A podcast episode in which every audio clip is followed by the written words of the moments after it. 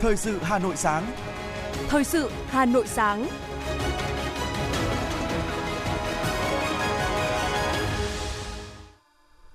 Kính chào quý vị và các bạn. Bây giờ là chương trình thời sự của Đài Phát thanh Truyền hình Hà Nội. Chương trình sáng nay, Chủ nhật ngày 25 tháng 6 năm 2023 có những nội dung chính sau đây. Thủ tướng Chính phủ Phạm Minh Chính sẽ thăm chính thức nước Cộng hòa Nhân dân Trung Hoa và dự hội nghị thường niên các nhà tiên phong lần thứ 14 Diễn đàn Kinh tế Thế giới tại Trung Quốc từ ngày 25 đến ngày 28 tháng 6. Sau 23 ngày làm việc với tinh thần đổi mới, đoàn kết, dân chủ, trí tuệ, khẩn trương và trách nhiệm cao, kỳ họp thứ 5 Quốc hội khóa 15 đã hoàn thành toàn bộ chương trình đề ra Quốc hội đã đồng ý giảm 2% thuế giá trị gia tăng VAT với các nhóm hàng, dịch vụ đang áp dụng mức thuế suất giá trị gia tăng 10% xuống còn 8%. Hà Nội bắt đầu thực hiện công tác tuyển sinh các lớp đầu cấp theo hình thức trực tuyến từ ngày 1 tháng 7 tới. Phần tin thế giới có những thông tin liên quan đến tình hình an ninh trật tự ở thành phố Rostov-on-Don và một số khu vực phía nam của Liên bang Nga. Bộ Ngoại giao sẵn sàng phương án bảo hộ công dân Việt Nam tại Liên bang Nga. Liên minh châu Âu EU và công ty công nghệ Meta kiểm tra nội dung trực tuyến vào tháng 7 tới. Thành phố Bắc Kinh, Trung Quốc hứng chịu nắng nóng cực độ trong ngày thứ ba liên tiếp. Sau đây là nội dung chi tiết. Thưa quý vị, nhận lời mời của Thủ tướng Trung Quốc Lý Cường và nhà sáng lập kiêm Chủ tịch điều hành Diễn đàn Kinh tế Thế giới Klaus Schwab, Thủ tướng Phạm Minh Chính sẽ thăm chính thức Trung Quốc và dự hội nghị thường niên các nhà tiên phong lần thứ 14 của Diễn đàn Kinh tế Thế giới tại Trung Quốc – từ ngày 25 đến ngày 28 tháng 6. Đây là chuyến thăm Trung Quốc đầu tiên của Thủ tướng Phạm Minh Chính và cũng là loạt hoạt động gặp gỡ trực tiếp đầu tiên giữa lãnh đạo chủ chốt của hai nước sau khi Trung Quốc kiện toàn các chức danh lãnh đạo nhà nước khóa mới.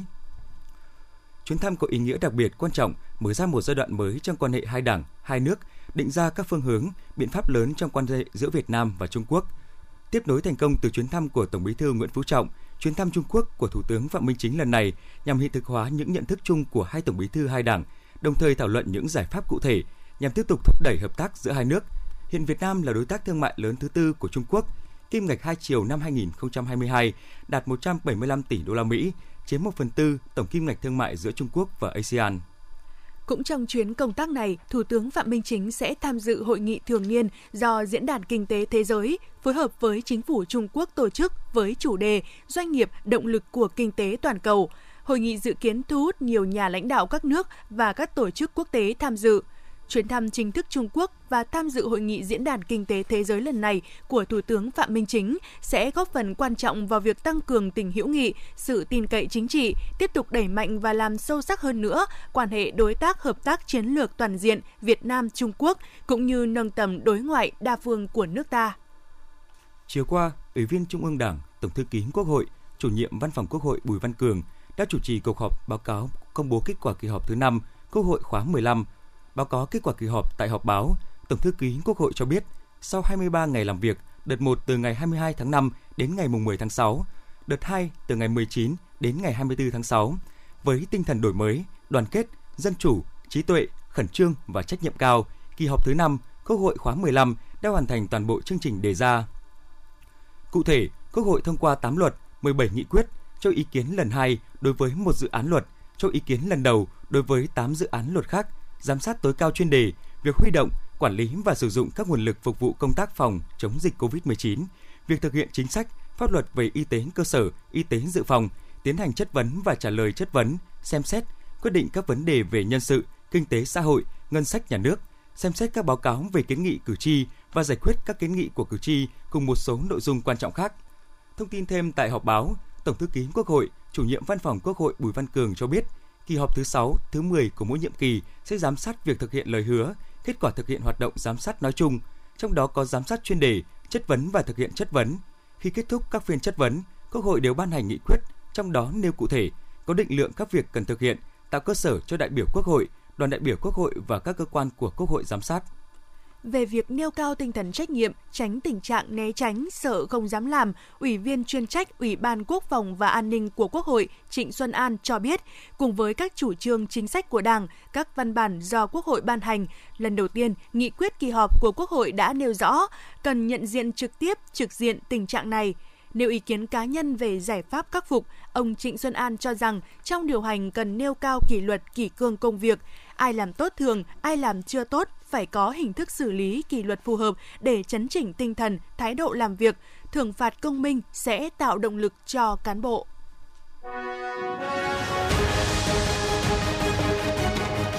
Thời sự Hà Nội, nhanh, chính xác, tương tác cao.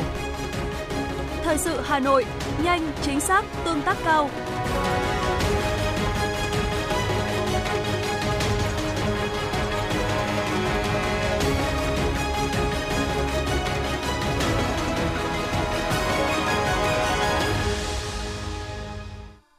Thưa quý vị và các bạn, chỉ còn vài tiếng nữa là đến thời điểm quan trọng khởi công dự án đầu tư xây dựng đường vành đai 4 vùng thủ đô Hà Nội.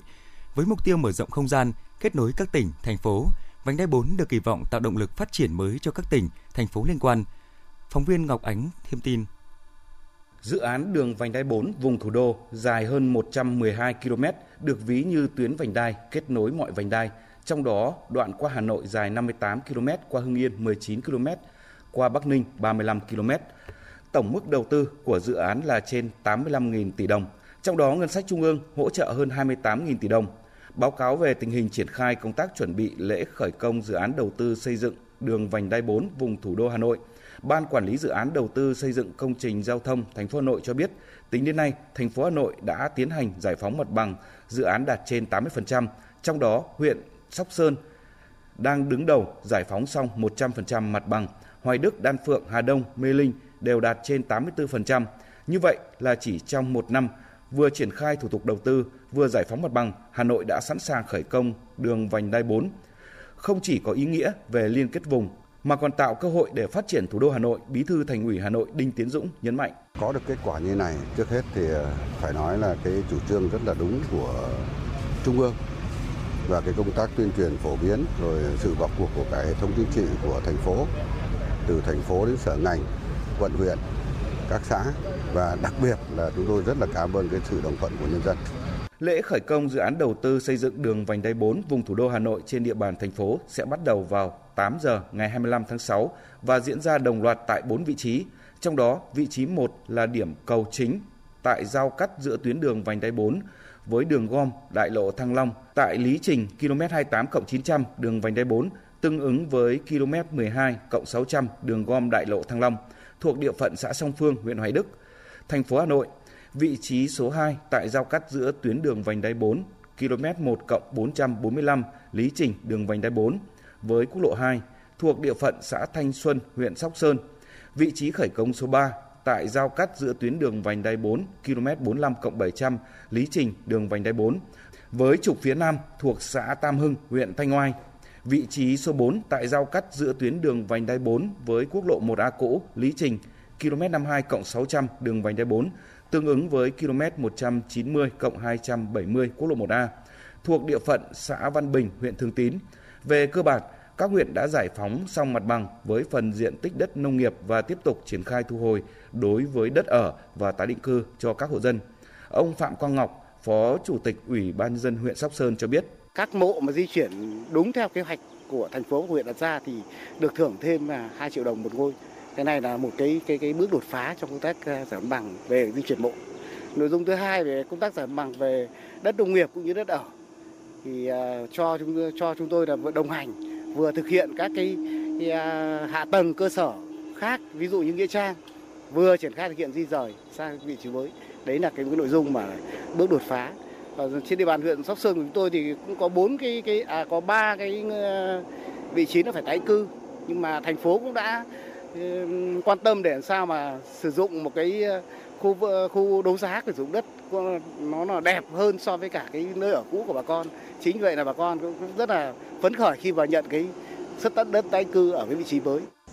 Các địa phương cam kết với thành phố sẽ bàn giao 100% mặt bằng cho dự án vào cuối năm nay đồng thời, hoàn thành sớm việc triển khai các khu tái định cư để người dân bàn giao mặt bằng là đất ở của họ và nhận được đất tái định cư để xây nhà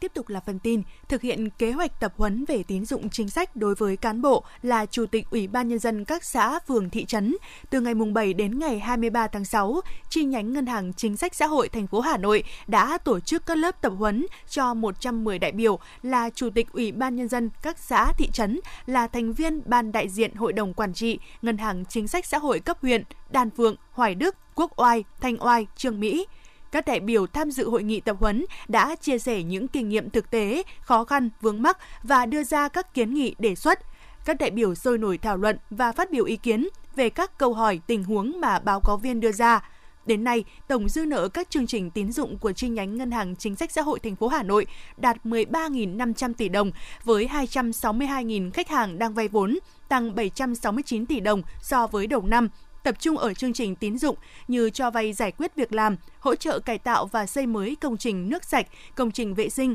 vốn vay cho học sinh, sinh viên có hoàn cảnh khó khăn, cho vay mua máy vi tính, thiết bị phục vụ học tập trực tuyến cho học sinh, sinh viên, cho vay vốn nhà ở xã hội.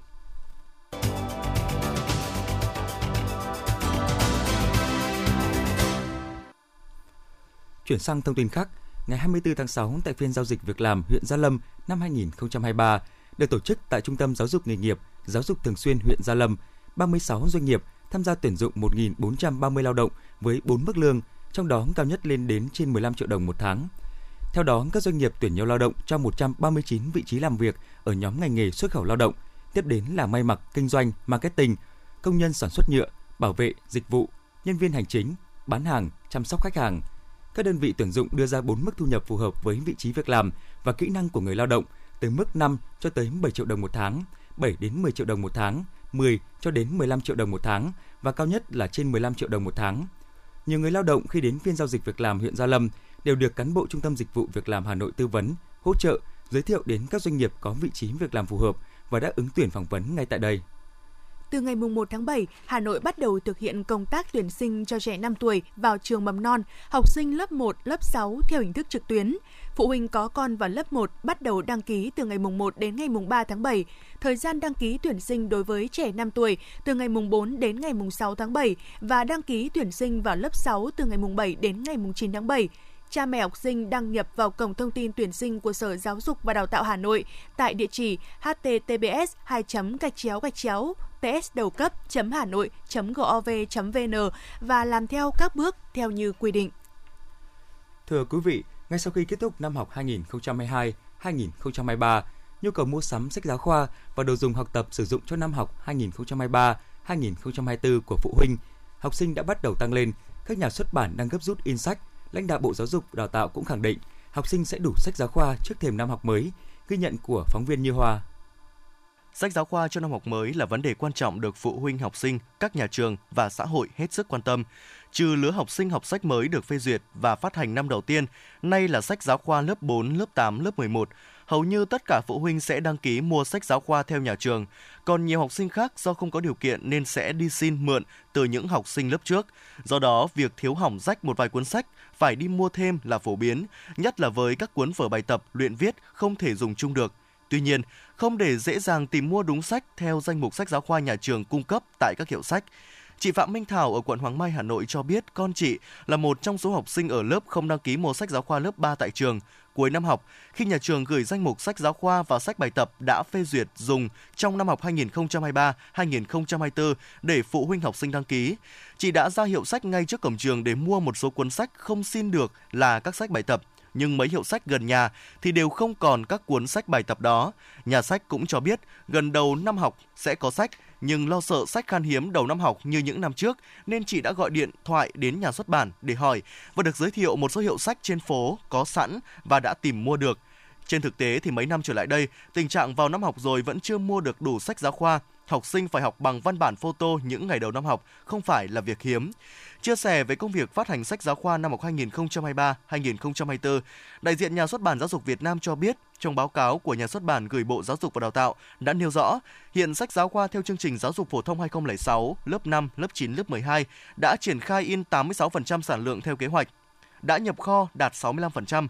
Đối với sách giáo khoa theo chương trình giáo dục phổ thông 2018, lớp 1, lớp 2, lớp 3, lớp 6, lớp 7, lớp 10 đã triển khai in 81% sản lượng theo kế hoạch, đã nhập kho đạt 36%. Riêng sách giáo khoa theo chương trình giáo dục phổ thông 2018, lớp 4, lớp 8, lớp 11, trước khai giảng năm học 2023-2024, nhà xuất bản Giáo dục Việt Nam dự kiến in khoảng 51,41 triệu bản. Ông Nguyễn Văn Tùng, Phó Tổng biên tập Nhà xuất bản Giáo dục Việt Nam cho biết. Đối với sách giáo khoa lớp 4, lớp 8, lớp 11, Nhà xuất bản Giáo dục Việt Nam đã triển khai thực hiện kế hoạch mua sắm dịch vụ in rộng rãi, đảm bảo cung ứng đầy đủ sách giáo khoa về các địa phương để phát hành phục vụ năm học mới 2023-2024 theo đúng thời gian mà Bộ Giáo dục và Đào tạo đã quy định. Hiện mới có một số ít địa phương công bố danh mục lựa chọn sách giáo khoa lớp 4, lớp 8, lớp 11 và hầu hết chưa có số lượng đăng ký sách cần cung ứng theo quy định của Bộ Giáo dục và Đào tạo. Thực tế này cũng là khó khăn rất lớn đối với các nhà xuất bản cả về số lượng, thời điểm và phương thức triển khai công tác in, làm sao vừa đảm bảo yêu cầu của Bộ Giáo dục Đào tạo về cung ứng sách giáo khoa phục vụ năm học mới, vừa thực hiện đúng các quy định của pháp luật về công tác in và phát hành. Tuy nhiên khẳng định từ phía các nhà xuất bản là sẽ có đủ sách giáo khoa trước năm học mới. Ông Ngô Trần Ái, Chủ tịch Hội đồng Quản trị Công ty Cổ phần Đầu tư xuất bản Thiết bị Giáo dục Việt Nam cho biết. Hôm nay tôi đã chuẩn bị đầy đủ sách tái bản 1, 2, 6, 3, 7, 10 gửi đầy đủ, đầy đủ 100%. 4811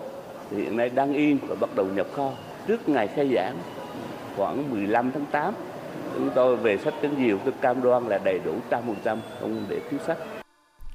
Để không tái diễn tình trạng thiếu sách giáo khoa, Bộ Giáo dục và Đào tạo đã chỉ đạo các địa phương phải phối hợp với các nhà xuất bản thống nhất chọn đơn vị có chức năng đủ năng lực cung ứng sách giáo khoa, đồng thời phải hướng dẫn các cơ sở giáo dục trên địa bàn phối hợp với đơn vị cung ứng sách giáo khoa để đảm bảo việc cung ứng đầy đủ kịp thời sách đáp ứng nhu cầu của giáo viên, phụ huynh học sinh trên địa bàn trước ngày 15 tháng 8. Thứ trưởng Bộ Giáo dục Đào tạo Hoàng Minh Sơn cho biết.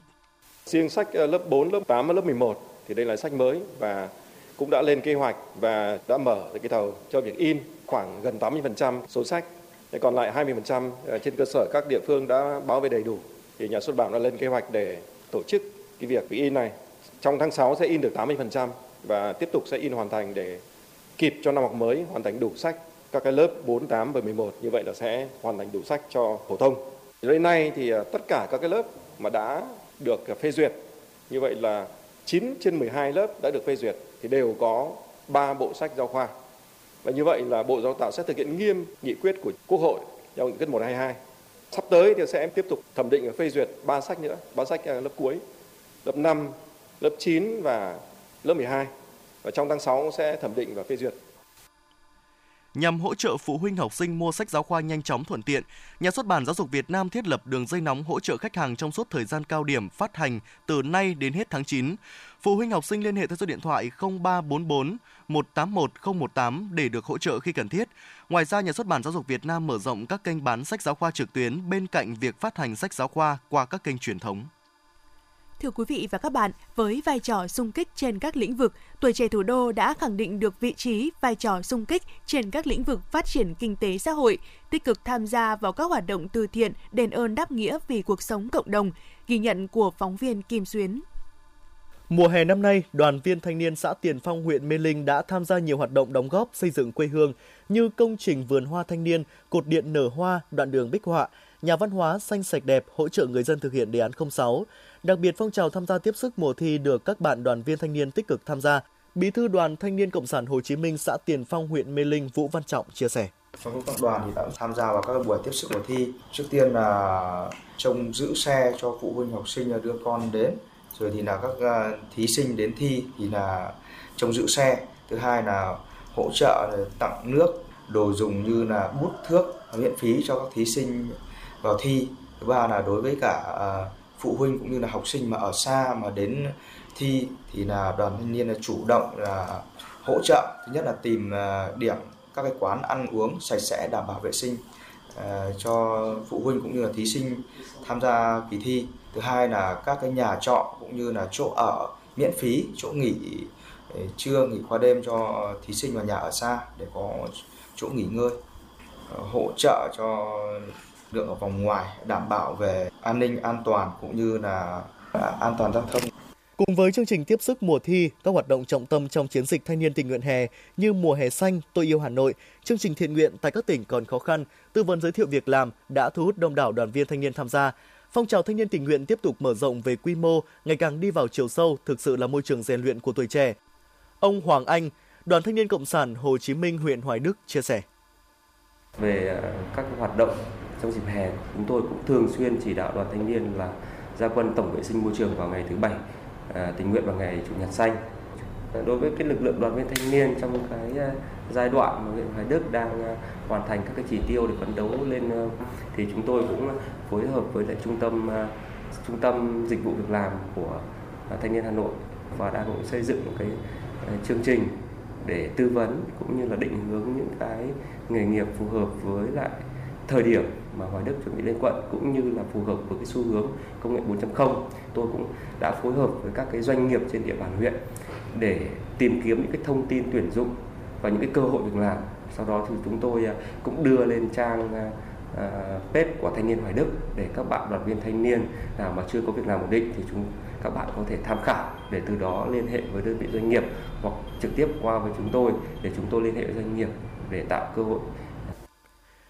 Tích cực tham gia các hoạt động hè, các cấp bộ đoàn trên địa bàn thành phố đã phối hợp tặng quà cho học sinh có hoàn cảnh khó khăn, tham gia các hoạt động tình nguyện, đặc biệt là phong trào thanh niên chung sức xây dựng nông thôn mới. Mỗi đoàn viên thanh niên hành động từ những việc làm nhỏ nhất, đơn giản nhất như nhặt rác, đổ rác đúng nơi quy định, có ý thức xây dựng văn minh đô thị và văn hóa ứng xử đẹp khi tham gia giao thông để xây dựng thủ đô Hà Nội ngày càng sáng, xanh, sạch đẹp, văn minh và hiện đại. Mỗi cán bộ đoàn trở thành những tuyên truyền viên, tình nguyện viên tích cực nhất trong tham gia tuyên truyền giữ gìn vệ sinh môi trường, đảm bảo trật tự an toàn xã hội, giữ gìn mỹ quan đô thị tiến tới từng bước xây dựng lối sống văn minh trong đoàn viên, thanh thiếu nhi và nhân dân thủ đô, tích cực tham gia hoạt động ngày thứ bảy tình nguyện và ngày chủ nhật xanh, đảm nhận đoạn đường tự quản, tuyên truyền cho nhân dân nâng cao ý thức bảo vệ môi trường, thường xuyên thu gom rác thải, đảm bảo đúng nơi quy định, đồng thời duy trì tốt hoạt động cổng trường thanh niên tự quản xanh sạch đẹp, đảm bảo trật tự an toàn giao thông, tuyên truyền vận động đoàn viên thanh niên thiếu nhi chấp hành tốt luật giao thông, ứng xử văn hóa khi tham gia giao thông. Bà Nguyễn Thị Minh Nguyện, Đoàn Thanh niên Cộng sản Hồ Chí Minh huyện Thanh Oai cho biết. À, một trong những hoạt động của tuổi trẻ ờ, đó là có trách nhiệm để ờ, giữ gìn bảo vệ môi trường và cảnh quan đô thị ở trên địa bàn của huyện. Chính vì vậy mà trong thời gian qua thì chúng tôi đã thường xuyên duy trì các hoạt động ngày thứ bảy tình nguyện và ngày chủ nhật xanh. Qua đó để huy động lực lượng đoàn viên thanh niên ra quân để bóc xóa biển quảng cáo ra vặt, vệ sinh môi trường, làm sạch cảnh quan đường làng ngõ xóm. Và đặc biệt là trong giai đoạn này thì chúng tôi cũng chỉ đạo các đơn vị là sẽ tổ chức ờ, tập trung thực hiện các cái con đường bích họa, tuyến đường bích họa và trồng cây xanh qua đó thì sẽ góp phần làm đẹp cảnh quan của ờ, môi trường và góp phần xây dựng nông thôn mới. Trong chiến dịch tình nguyện hè năm nay, các cơ sở đoàn trên địa bàn thành phố Hà Nội đã phát huy vai trò tập hợp đoàn kết tập thể, xung kích tình nguyện, gương mẫu trong thực hiện nhiệm vụ phát triển kinh tế xã hội, tích cực tham gia các chương trình từ thiện nhân đạo để ơn đáp nghĩa, thể hiện tình cảm, sự tri ân của lớp trẻ đối với các thế hệ cha anh đi trước, góp sức xây dựng thủ đô thêm giàu đẹp văn minh.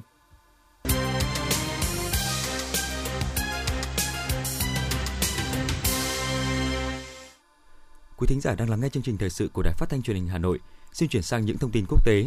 Ngày 24 tháng 6, tin từ Bộ Ngoại giao cho biết, trong các ngày gần đây, tình hình an ninh, trật tự ở thành phố Rostov-on-Don và một số khu vực phía nam của Liên bang Nga có những diễn biến phức tạp. Trước tình hình trên, Bộ Ngoại giao đã chỉ đạo đại sứ quán và các cơ quan đại diện Việt Nam tại Liên bang Nga theo dõi sát tình hình, sẵn sàng các phương án bảo hộ, hỗ trợ công dân, đặc biệt là cộng đồng người Việt tại các khu vực nói trên. Bộ Ngoại giao cũng khuyến nghị công dân theo đó, những người đang và ở các thành phố phía nam Liên bang Nga và thủ đô Moscow tuân thủ luật pháp và các hướng dẫn của chính quyền sở tại nên ở trong nhà, hạn chế tham gia các hoạt động tụ tập đông người hoặc thực hiện các chuyến đi xa trong lãnh thổ của nước Nga. Trong trường hợp căng thẳng gia tăng, cần chuẩn bị sẵn các phương án sơ tán khi cần thiết, giữ liên lạc thường xuyên với các hội đoàn người Việt ở địa phương và các cơ quan đại diện Việt Nam tại Liên bang Nga để nhanh chóng được hỗ trợ.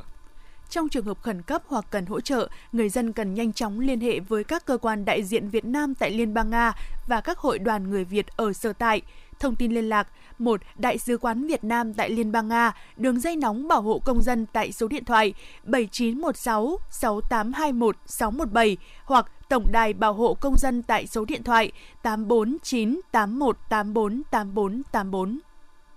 Liên minh châu Âu EU và công ty công nghệ Meta đã nhất trí tiến hành một cuộc kiểm tra vào tháng 7 tới trước khi đạo luật dịch vụ kỹ thuật số có hiệu lực.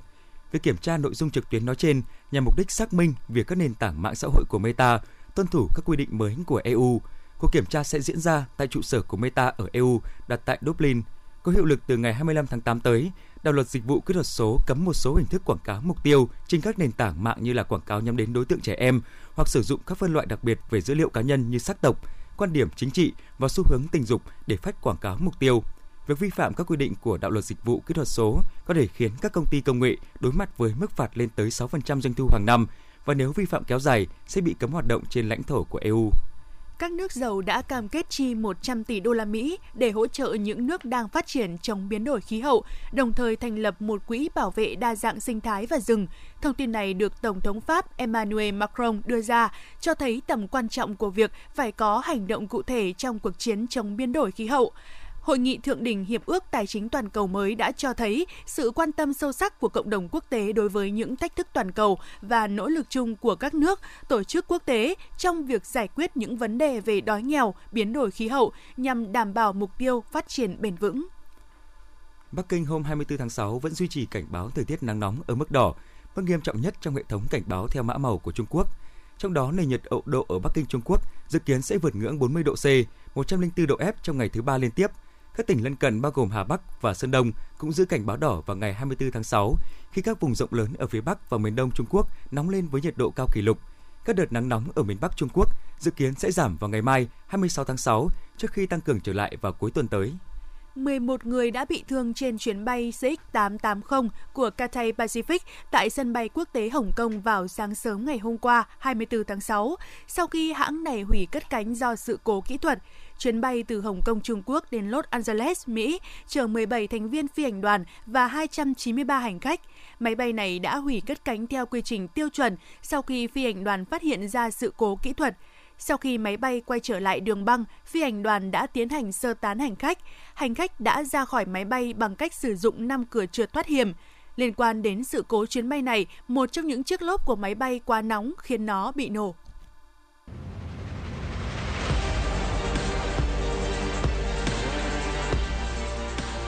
Bản tin thể thao. Bản tin thể thao.